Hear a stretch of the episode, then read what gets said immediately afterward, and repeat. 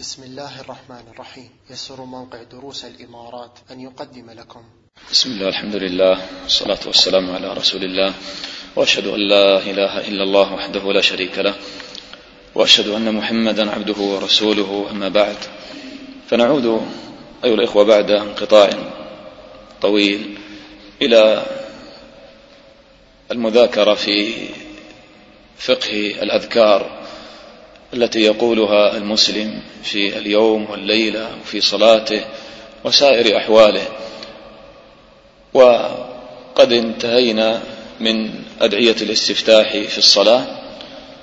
وبعد ذلك تأتي الاستعاذة والبسملة ثم قراءة الفاتحة.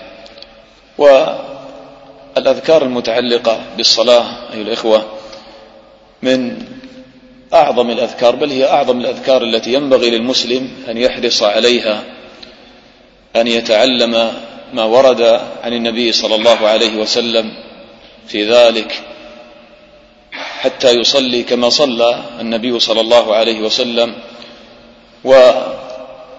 ويتعلم فقه هذه الأذكار ومعانيها حتى يخشع في صلاته. هذه الصلاة الإخوة هي عمود الدين كما قال النبي صلى الله عليه وسلم.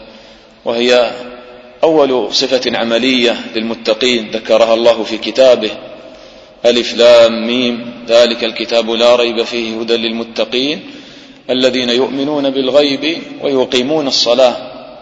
هذه الصلاة هي صلتك بالله ومقصودها إقبال العبد على ربه جل وعلا حتى يحقق العبودية التي خلق لأجلها. فهي أعظم صورة عملية من صور العبودية لله. أنت لما تصلي في الحقيقة إنما تظهر محبتك وذلك لله جل وعلا. فبحسب ما يكون في قلبك من الخشوع في صلاتك والمحافظة عليها تكون درجتك عند الله تعالى. إن أكرمكم عند الله أتقاكم. وهذه التقوى تتجلى في هذه الصلاة وتصلح حياة العبد. إن الصلاة تنهى عن الفحشاء والمنكر فينبغي المسلم أن يهتم بها غاية الاهتمام. والاستعاذة تأملوا إلى مكانها المناسب في الصلاة. فبعد أن دخلت على ربك جل وعلا في هذه الصلاة بالتكبير تدخل دخول العبد الذليل على الملك الجليل تقول الله أكبر. رافعا يديك مستسلما لله معظما لله. ثم تضع اليمنى على اليسرى كما كان النبي صلى الله عليه وسلم يفعل.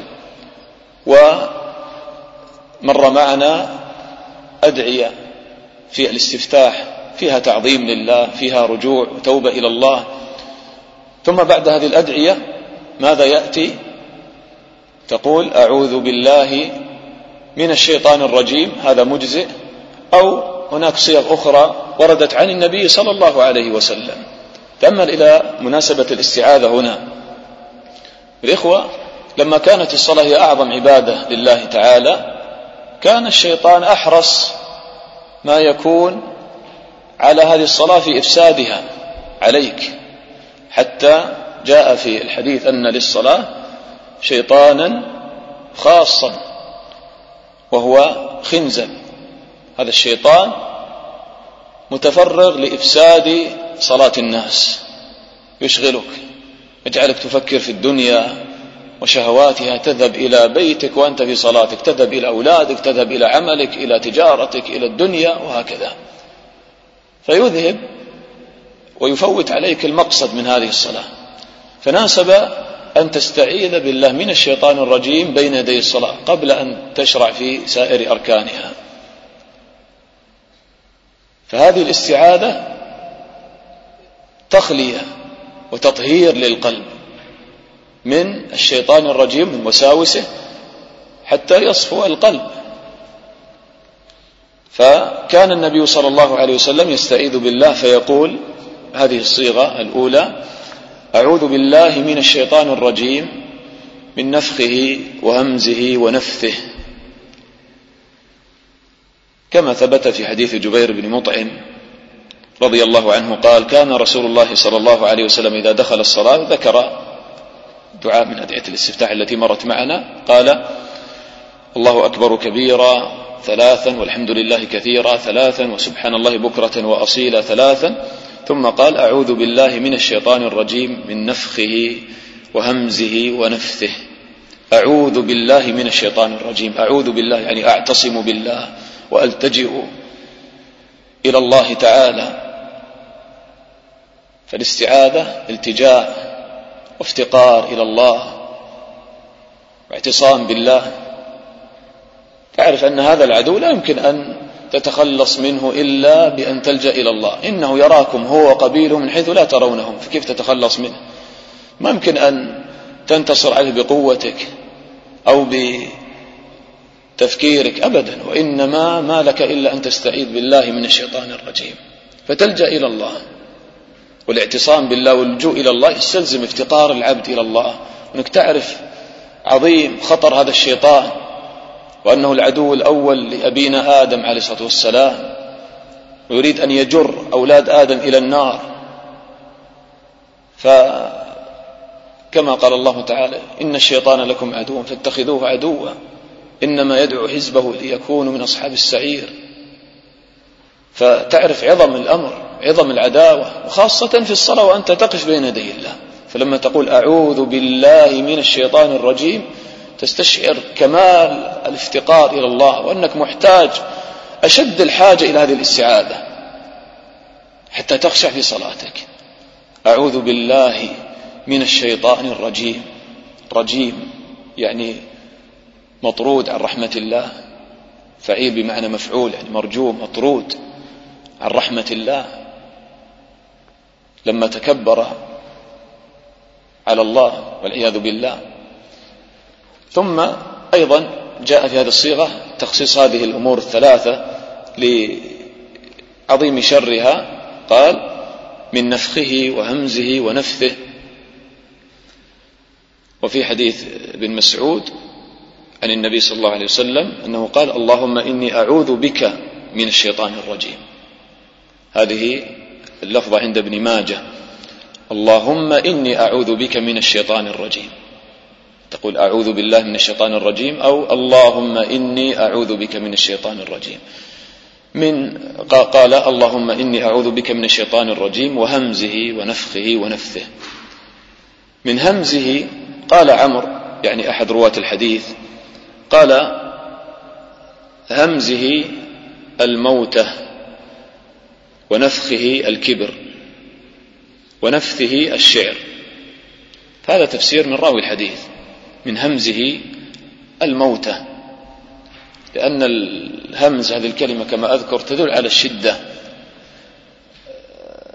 يعني الهمزة أشد من اللمزة الذي يغتاب الناس وتكون سخريته بقوله وبفعله بإشارته أما اللمزة قالوا بلسانه فقط. هذا قول. وقالوا الهمزة يسخر من الناس في وجوههم بصراحة وفي غيبتهم. أما اللمزة الذي يسخر بهم في غيبتهم لضعفه. لذلك حرف الهمزة يسمى همزة لأن طريقة إخراجه فيها شيء من الشدة والضغط. فيها ضغط وقوة. والهمز لما تهمز على الشيء يعني تضغط عليه. المهم ففسر هنا من همزه بالموت لأن هذا أشد شيء.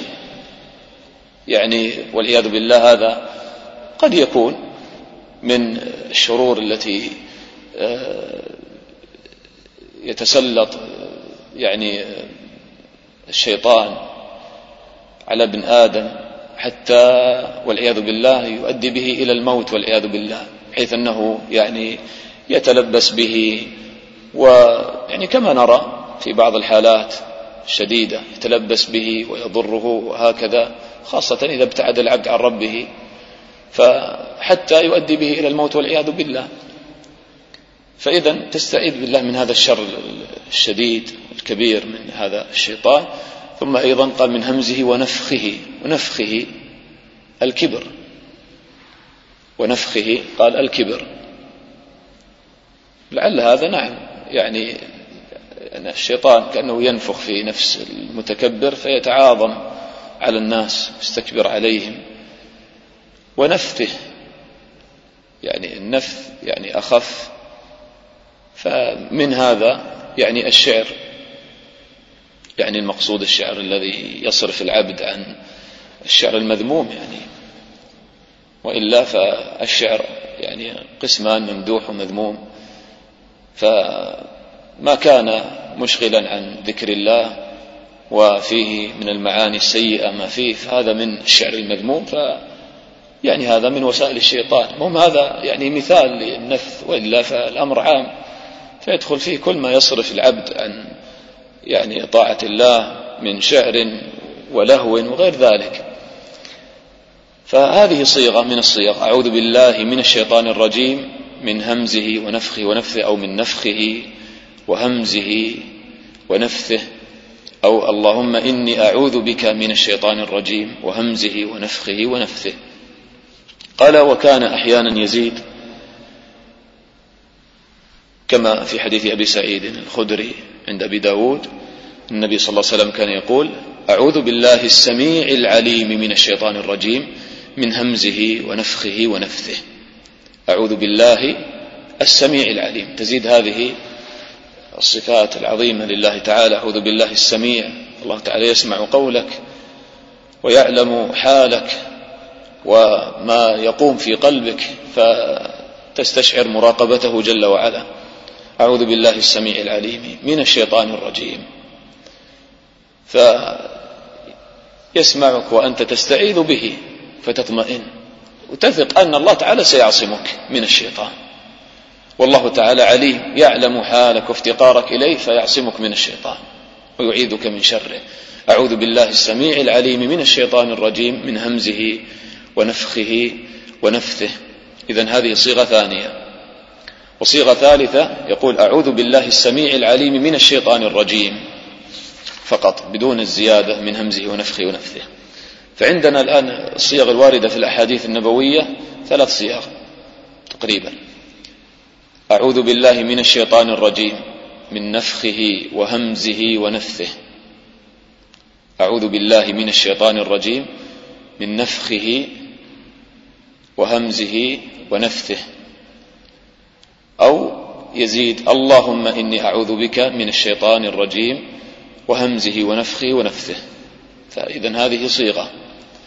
الصيغة الثانية يقول أعوذ بالله السميع العليم من الشيطان الرجيم من همزه ونفخه ونفثه. من همزه ونفخه ونفثه. ثم الصيغة الثالثة أعوذ بالله السميع العليم من الشيطان الرجيم. والصيغة الرابعة يعني المجزئة. إذا قرأت القرآن فاستعذ بالله من الشيطان الرجيم. لو قلت أعوذ بالله من الشيطان الرجيم. أيضا هذا يعني جائز. لكن طبعا المستحب والأحسن والأفضل أن يعني تقول هذه الصيغ لأنها هي التي ثبتت عن النبي صلى الله عليه وسلم. والأفضل أن تنوع في هذه الصيغ حتى تأتي بأوجه السنة المختلفة في هذا فتكون أعظم اتباعا للنبي صلى الله عليه وسلم. نعم من يعيد هذه الصيغ يلا, يلا.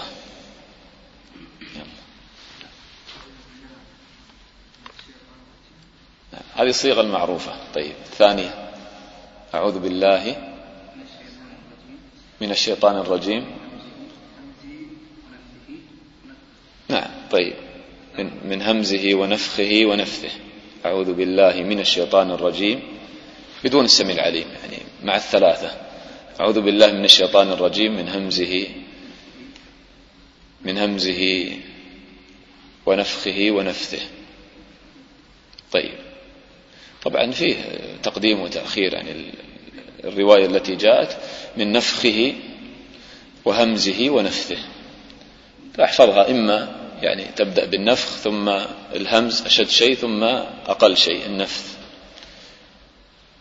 من المتوسط إلى الأعلى إلى الأسفل أو يعني من الأشد أو نعم من همزه ونفخه ونفثه. طيب. الثالثة اللهم إني أعوذ بك من الشيطان الرجيم وهمزه ونفخه ونفثه. هذه يعني ندرجها تحت الثانية. تمام. أعوذ بالله السميع العليم من الشيطان الرجيم. نعم. والرابعة يزيد فيها أعوذ بالله السميع العليم من الشيطان الرجيم من همزه ونفخه ونفثه. يعني إما أن تقول أعوذ بالله السميع العليم من الشيطان الرجيم وتسكت.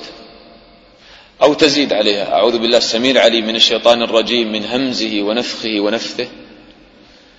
أو تنقص يعني ذكر الصفتين أعوذ بالله من الشيطان الرجيم من همزه ونفخه ونفثه.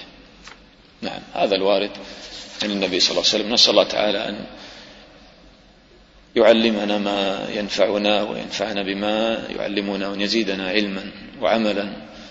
وإخلاصا وتقوى له جل وعلا. الحمد لله رب العالمين. صلى الله وسلم على نبينا محمد وعلى آله وصحبه أجمعين. نعم؟